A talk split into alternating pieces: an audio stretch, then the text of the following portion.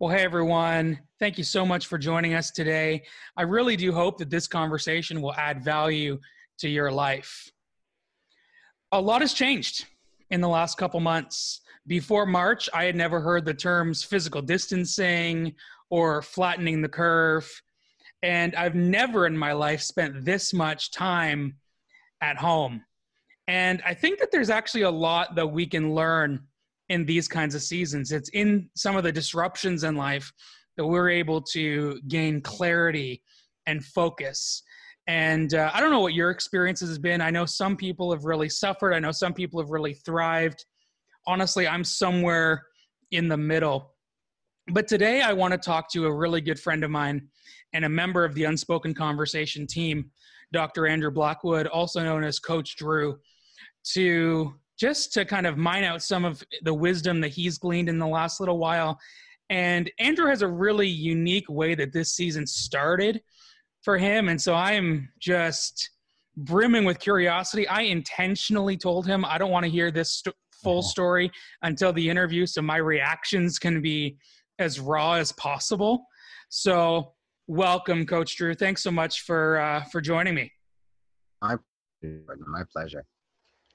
All righty. So before, like, take us back to the end of February, the beginning of March. You had some exciting plans for the middle of March that you had been preparing for. So why don't you just tell us a little bit about what you were planning? Sure. I, I'm at this stage of my life where just taking the limits off. If I have an idea, a thought, inspired action that comes to me, I want to take it. I want to run with it. Um, and it's, I guess, it's a revolt against all of my self-limiting beliefs and all that stuff that I've held with me for so very long. So I want to do more speaking. I want to impact more people. So I decided, you know what? I want to go on this this speaking retreat um, to build my skills and get a little refresh um, and hey, why not write a book while I'm at it? And it was all about choices, how I make choices um, when I feel anxious because I've wrestled with anxiety in so many ways and phases of my life. So that's where I was. And that's, you know, I, I went to Portugal.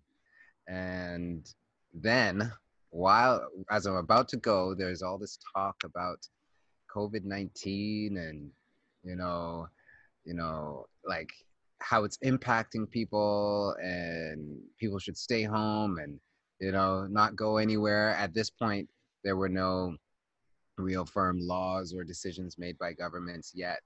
Um, so I decided to go.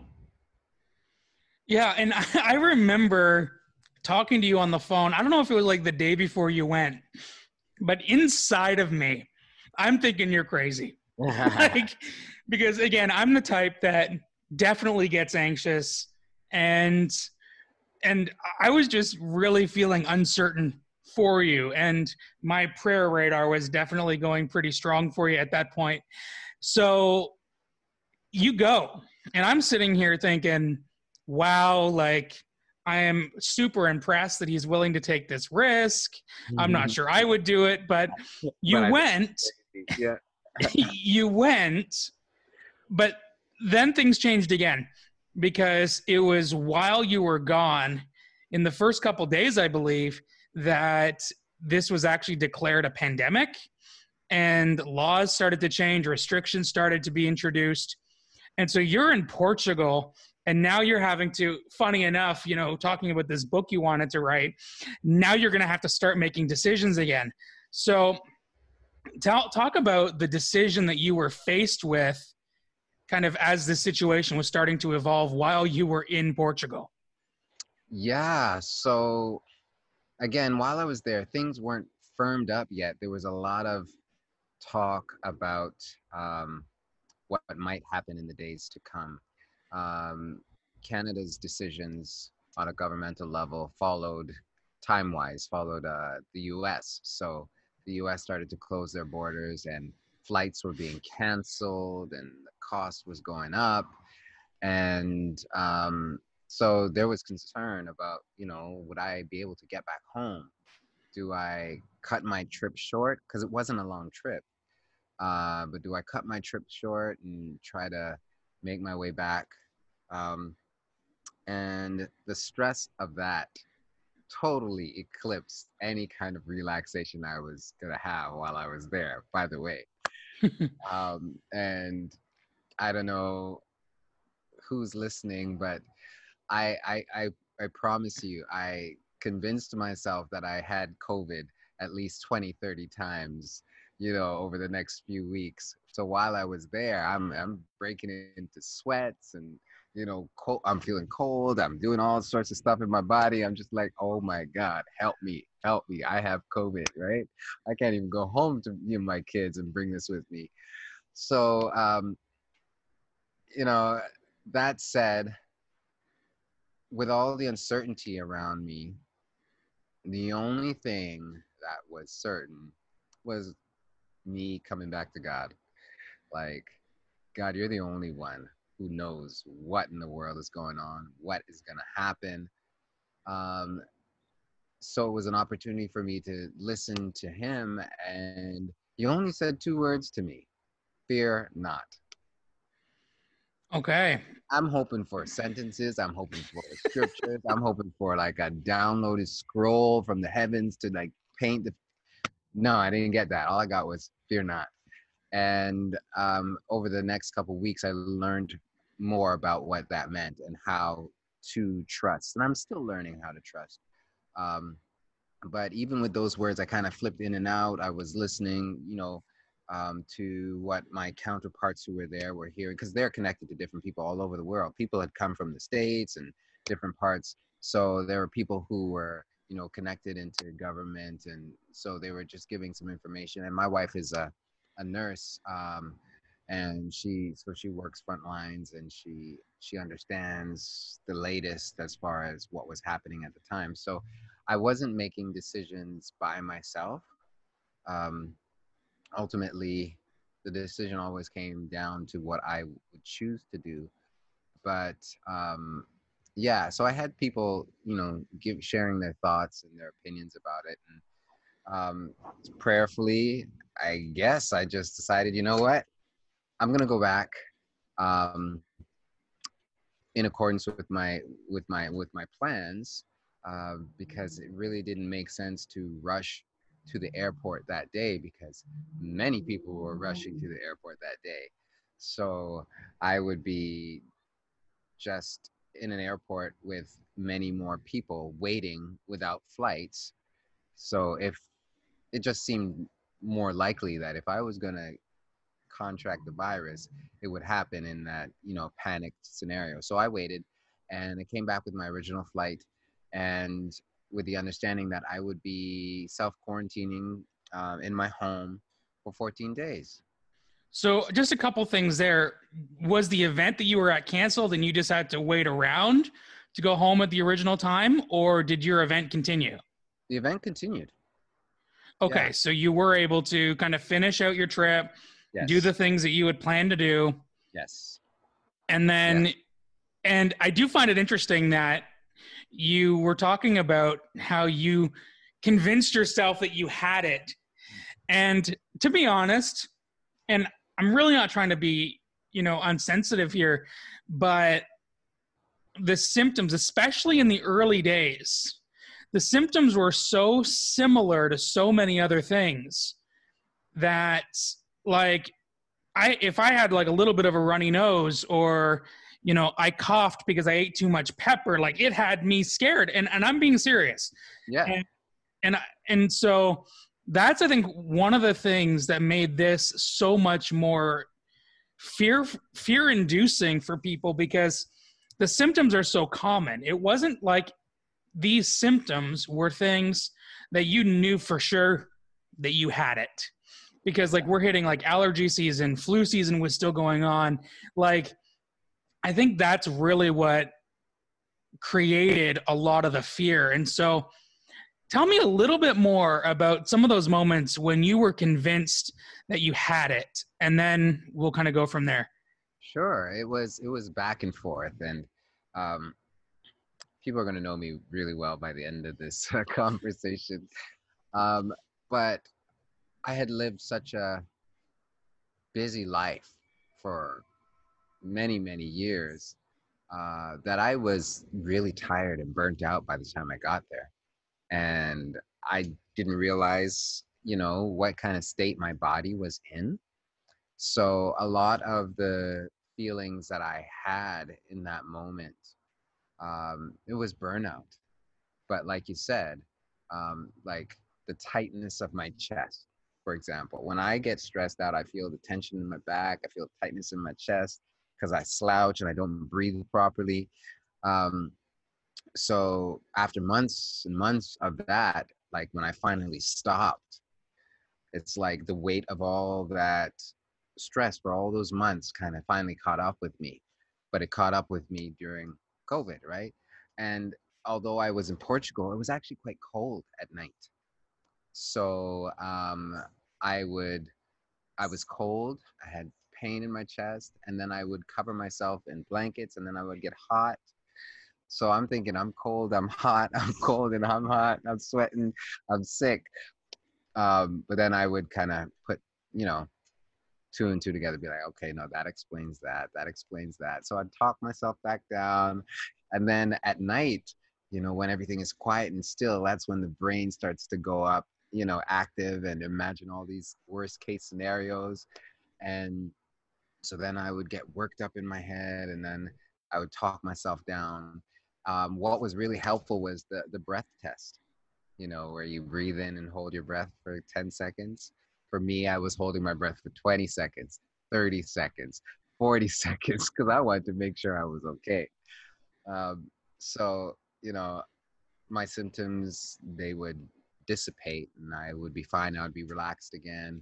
And then at night, then I would worry again and then you know i'd remember what god said and i'd inquire what other people were saying um, so yeah my brain was just working and then you know all those lessons that i was learning and writing about uh, getting ready for the book yeah i was living them over again and again and again and again well, I want to be at the book release party because I think this is going to be really good. Yeah. Um, and I and I really do connect with this, Andrew. And I don't know about you guys watching right now, but I remember in the first couple days, like when I first realized that this was serious, and I'm working as a pastor, and so when the decision was made, you know, that we couldn't meet in person at, at our church, this is just so un- unprecedented. I remember going home and feeling sick for about four days. And i was afraid that i like that i got the virus. And which at the time there were no confirmed cases where i was. Right. Right? And so it was and these things like you were talking about it would dissipate and it would only you would only have the symptoms when you were thinking about it. And right? So it starts to kind of reveal that this is kind of our mind playing with us a little bit. And and i don't want to i don't want to move away from that lightly because i feel like there's someone watching right now that has had that kind of thing play out and you can hear from both of us that that happens right and you don't need to feel abnormal or you don't need to feel like there's anything wrong with you because that's going on because that happens to people and uh, so I just want you to be encouraged by that, just by hearing the fact that that has happened to other people. You're not the only one that is experiencing that.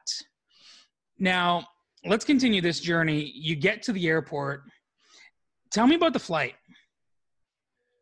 Well, you know, it was really uh it was really nerve wracking to be honest with you because going down there were some concerns people already you know if somebody coughed you you you know look over your shoulder and try to distance yourself um, but on the way back it was even more so because almost everyone if not everyone had masks on and the flight was over eight hours long so keeping a mask on for over eight hours was not comfortable um, but again, at that point, I was you know, bouncing back and forth. How am I doing? Because at no point did I have a fever, right? So I think I took on the role more so of a curious kind of reporter, observer kind of person, and not just someone experiencing it. So I was just watching people, you know, some people were concerned. There were some kids there, you know, um, and then um, one, one, uh, one, one black gentleman, he said to me, black people don't get COVID. Basically, that's what he said. I'm like, okay, I'm gonna keep my mask on. um, because, you know, I was hearing so many different theories from conspiracy theories to, you know, who, you know, susceptible and who's not. Um, so it was really interesting. And it was interesting to see, you know, with all the concerns that, you know, the things that were being put in place or not. When I got back to the airport here, you know, I heard heard about screening um, so I thought, you know, hey, I'm gonna get a test when I get back, or somebody's gonna check my temperature or something. None of that happened. Um, I was, and again, I I came back around midnight, maybe 12:30. Um, so I was asked, you know, where I was coming from. Do I have a fever? Um, those that was the extent of the screening. Uh, so people were, some people were disappointed that there wasn't more happening, but perhaps there was more happening in the day. Maybe they had, um, you know, uh, medical personnel there, but well, because uh, people don't get it at night either. Right, right. so yeah, so it was, it was, the tension was high, but honestly, I think so many people, they handled it so well. You know, everybody remained calm. Um, you know, everyone was polite and respectful. There was nobody who visibly seemed panicked, you know? Right. And so I presume you got a ride home somehow. Yes, I, I, I took, how did I get home? I can't, I think I, I think I Ubered home. Okay. And yeah. so you're, so you're heading home and you're now going home from with the understanding that you're not going to be able to have physical contact with your wife, with your kids, and you know you were preparing for this probably emotionally leading up to this. But so, what was it like to just just in the moment that you arrived home? Like it was pretty late. Like I don't know if if adine was awake or or anything. So tell me about that moment of arriving at home. Well, um, so the girls were away for the weekend at the at our grandparents. So um, my lovely wife adine she brought things downstairs to the basement that I would need, um, and we were you know talking over the phone, um, and yeah, I headed down to the basement, had everything that I I needed, um, and I think the good thing is that I like my basement.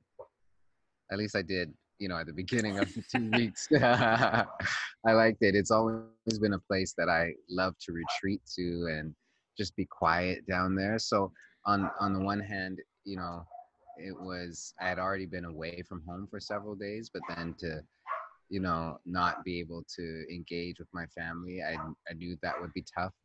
But on the other hand, I was saying, okay, this is going to be two weeks of you know some alone prayer time and whatnot.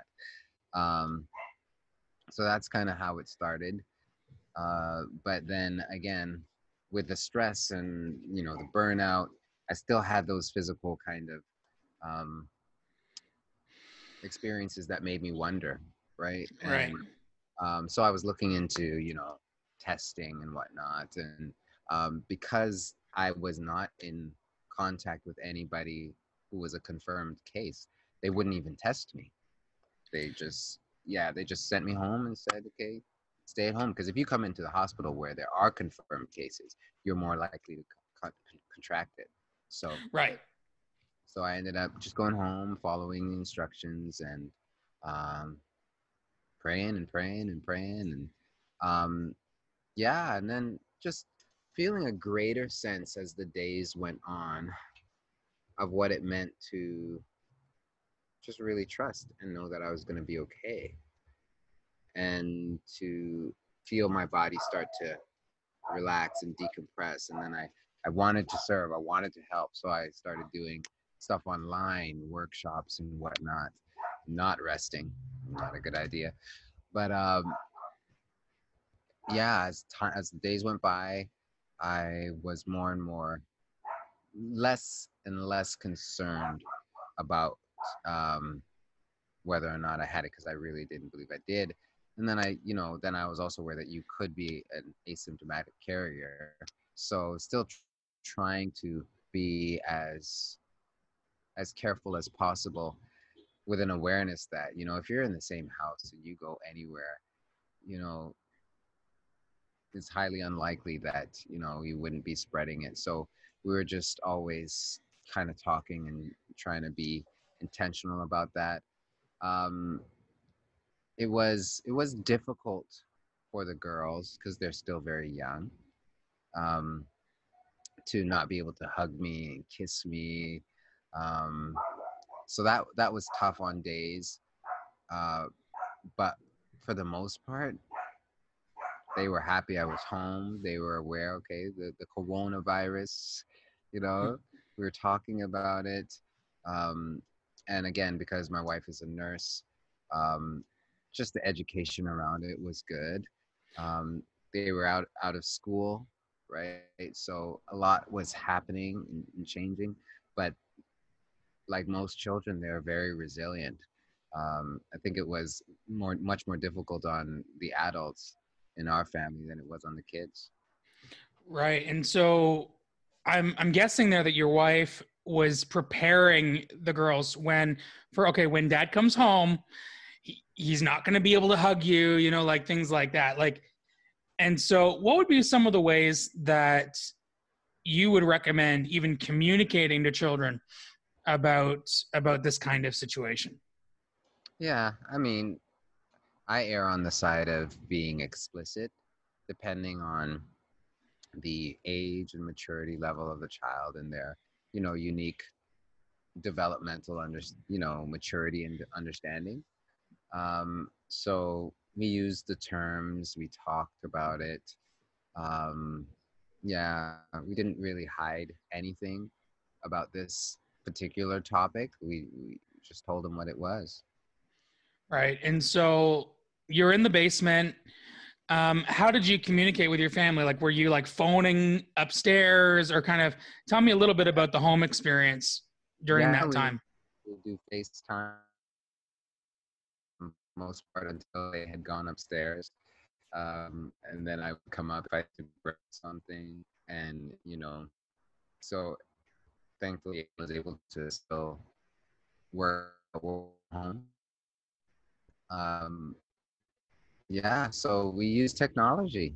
We, we use technology until my um, my mind you, it wasn't perfect. Sometimes they would just run up to me and, and my leg, you know.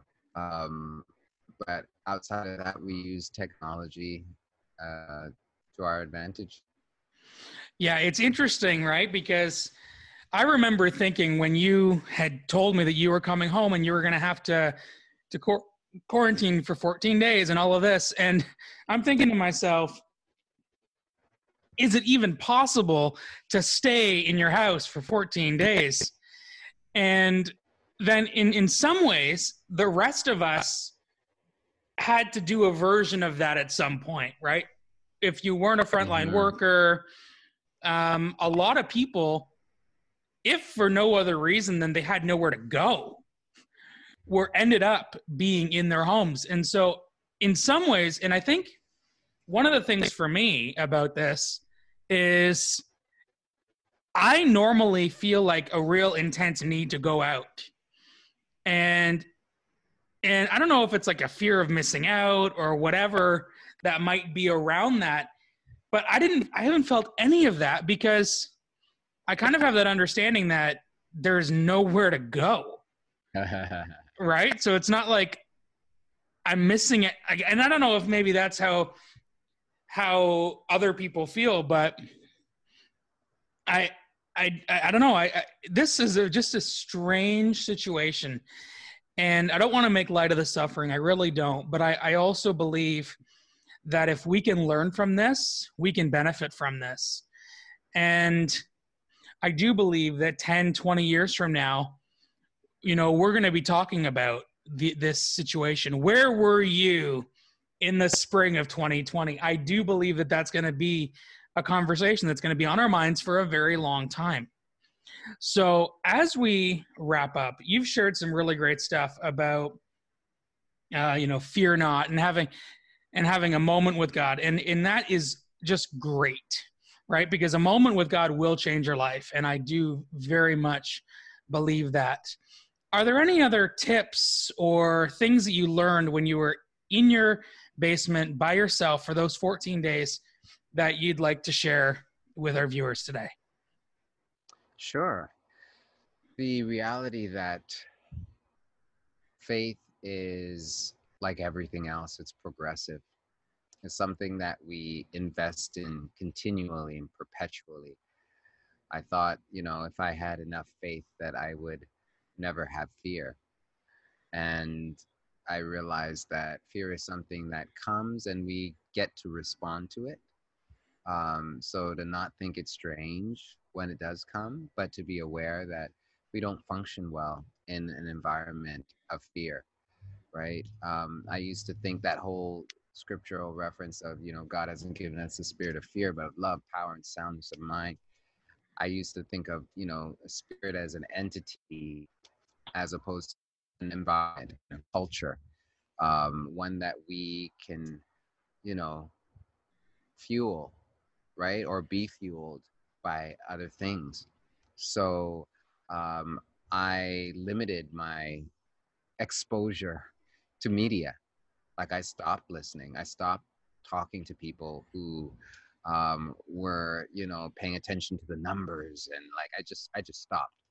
And I wouldn't say I instantly felt better, but I progressively felt better because I wasn't, you know, fueling my own thoughts or letting that stuff in.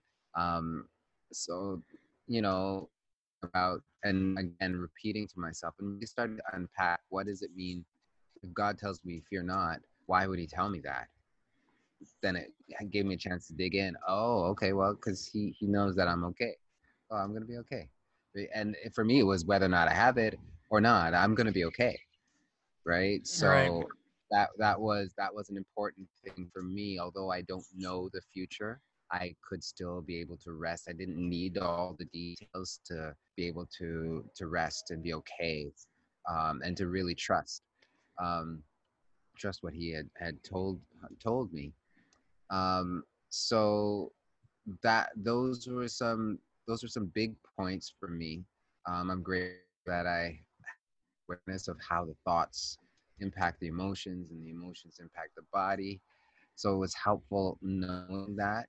Um, and yeah, it was helpful to connect with people who were supportive and loving, encouraging. Um, yeah, reading things that were uplifting, watching things that were encouraging, or just being quiet and being still so it was a, it was a balance of all those things. I did eventually start to be, you know, I wouldn't say I was quite stir, but I was ready to be out of that basement. I was I, I, ran out of there on on day 14, like yes. You know? And now you're on your back deck. Yeah. And uh, you know, I really do appreciate you sharing this, and I think that this has really given people the situation has given people a pers- a new perspective on suffering and what you know how things can can crash and i was just reflecting on this idea in the very beginning of of this crisis that you know i was talking to people about how much i don't know how much I can't predict the future, how much I don't know what's really going to happen.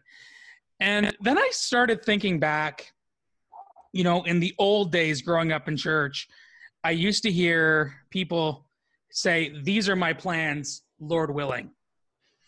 And I used to always think that was really weird because it's like, well, are you going to do it or not? Like, it, it just, I didn't quite get it. But I've really been able to, at least for me, grab a hold of that idea that Lord willing. And it's not that all of a sudden in March of 2020, we stopped knowing the future. The fact of the matter is, we never did. Right, yeah. You know, we, a lot of times we had the grace of our plans working out the way we thought they would. But the reality is, we don't actually know. But as believers in Jesus, we have the ability to find refuge and to find that safe place with the one that does know. Yeah.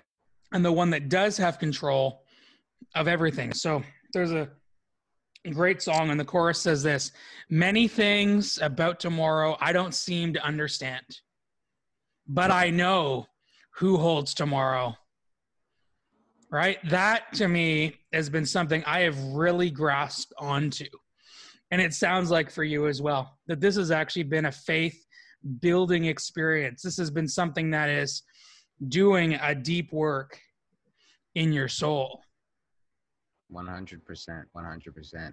And, you know, as much as the political and even racial climate now, with all that's going on in the world, and around the world has just seeming intensified. It's interesting that um,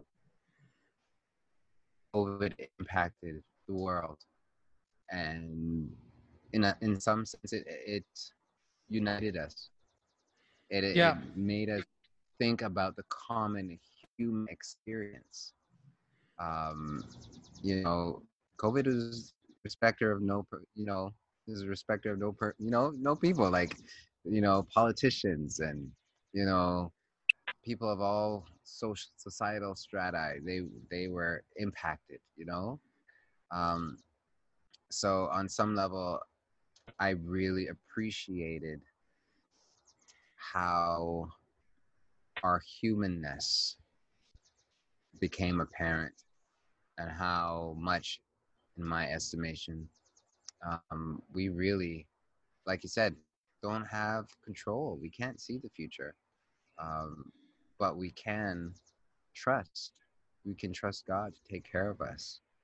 You know, so that's that's the biggest learning for me that I'm still repeating. You know, that's what I I'm still learning to hold on to. My confidence is not in myself. It is in God and his plan and his help and his purpose, you know, that, you know, he started this work in me and in you um, and he'll bring it to completion. So i'm really grateful for that. I'm grateful for you uh, jordan. I love with you. Uh, public conversations you're a wonderful conversationalist. You care you know you ask really great questions and you listen so well. Um, so thank you for all that you do and how you how you serve in, in various roles but um, particularly in this one and bringing conversations uh, to to people. So thank you for that. Thank you so much, my friend. I really appreciate this conversation, but again, I also really appreciate you. And uh, I think there's there's more to be talked about. There's more to be learned. But I want to take a moment and pray because there is a lot of suffering in this world. There is a lot of you mentioned racial tensions. There's a lot of division in the world right now. And I just want to take a moment and I'll pray, and then I'd like you to close and uh, just to pray for our world right now. And so, Heavenly Father, I thank you that you are the one that we can trust, that you are the one that we can rely on. And if COVID 19 has taught us anything, it's how we are not in control. And so, God, I pray that you will do your work. I have talked to so many people that have experienced so much with you in the last couple months. That God, I pray that you would deposit those things deep in our hearts, that we will not forget the work that you have done in us in this season. But I also pray that you eradicate this virus in a miraculous way, that this is a destructive virus that is killing people that you love. And so, God, I pray that however you choose to work through this situation and however you decide that this virus will come to an end in Jesus' name. And Lord, I pray for unity. As in the beginning, I I remember thinking that it was so encouraging to see how people from all ends of the political aisle were rallying around the fact that we need to protect our communities. But now, as different provinces and different states and different countries are making different decisions, we're starting to see some division and we're starting to see questioning and and that and God, I just pray for unity. I pray that even if we don't agree, and even if we voice disagreement, that we would have a spirit of charity and we would have a spirit of compassion in the way that we communicate. And when we think about racial tensions in our world right now, God, again, I know you love every person. And I pray that you will stamp out this racism, this evil of racism that is taken has taken hold in so many hearts and in ways that people don't even realize. So, God, bring your peace, bring unity to us as we move forward, as we, as a world, seek to recover from the challenges that we've dealt with this year. Because I know that you have the power and I know that you have the compassion to guide us through this. Oh Lord, please hear our prayer. You know, Lord, we've seen firsthand what fear can do, how it can separate us from you, separate us from each other. But even in the separation, you're still speaking. You're still calling to us. You're still showing yourself to us. And I pray that we would hear clearly and that we would turn to you and allow the, the light and the love that you shed abroad in our hearts to, to cast out all fear, but also help us to see where we can turn, turn to you, and then turn to each other so that we can love each other, so that we can be and give the best of ourselves each other because that's what you call us to do. You call us to be light and salt in the earth, to love each other, to love our neighbors, and, you know, love you. So thank you for your unfailing love. We thank you for your peace that passes all understanding. We thank you that our trials, our tribulations, even our suffering, it is an opportunity to experience comfort from you and comfort others. So help us not to miss the opportunities of these of these times. Help us to see them and to seize them. And continue to learn, heal, and grow. We thank you for your company. Thank you for being with us, leading and guiding us for these wonderful things. We say thank you, Jesus' name. Amen. Thank you so much, my friend. And thank you to everyone else that was watching today. We'll see you later.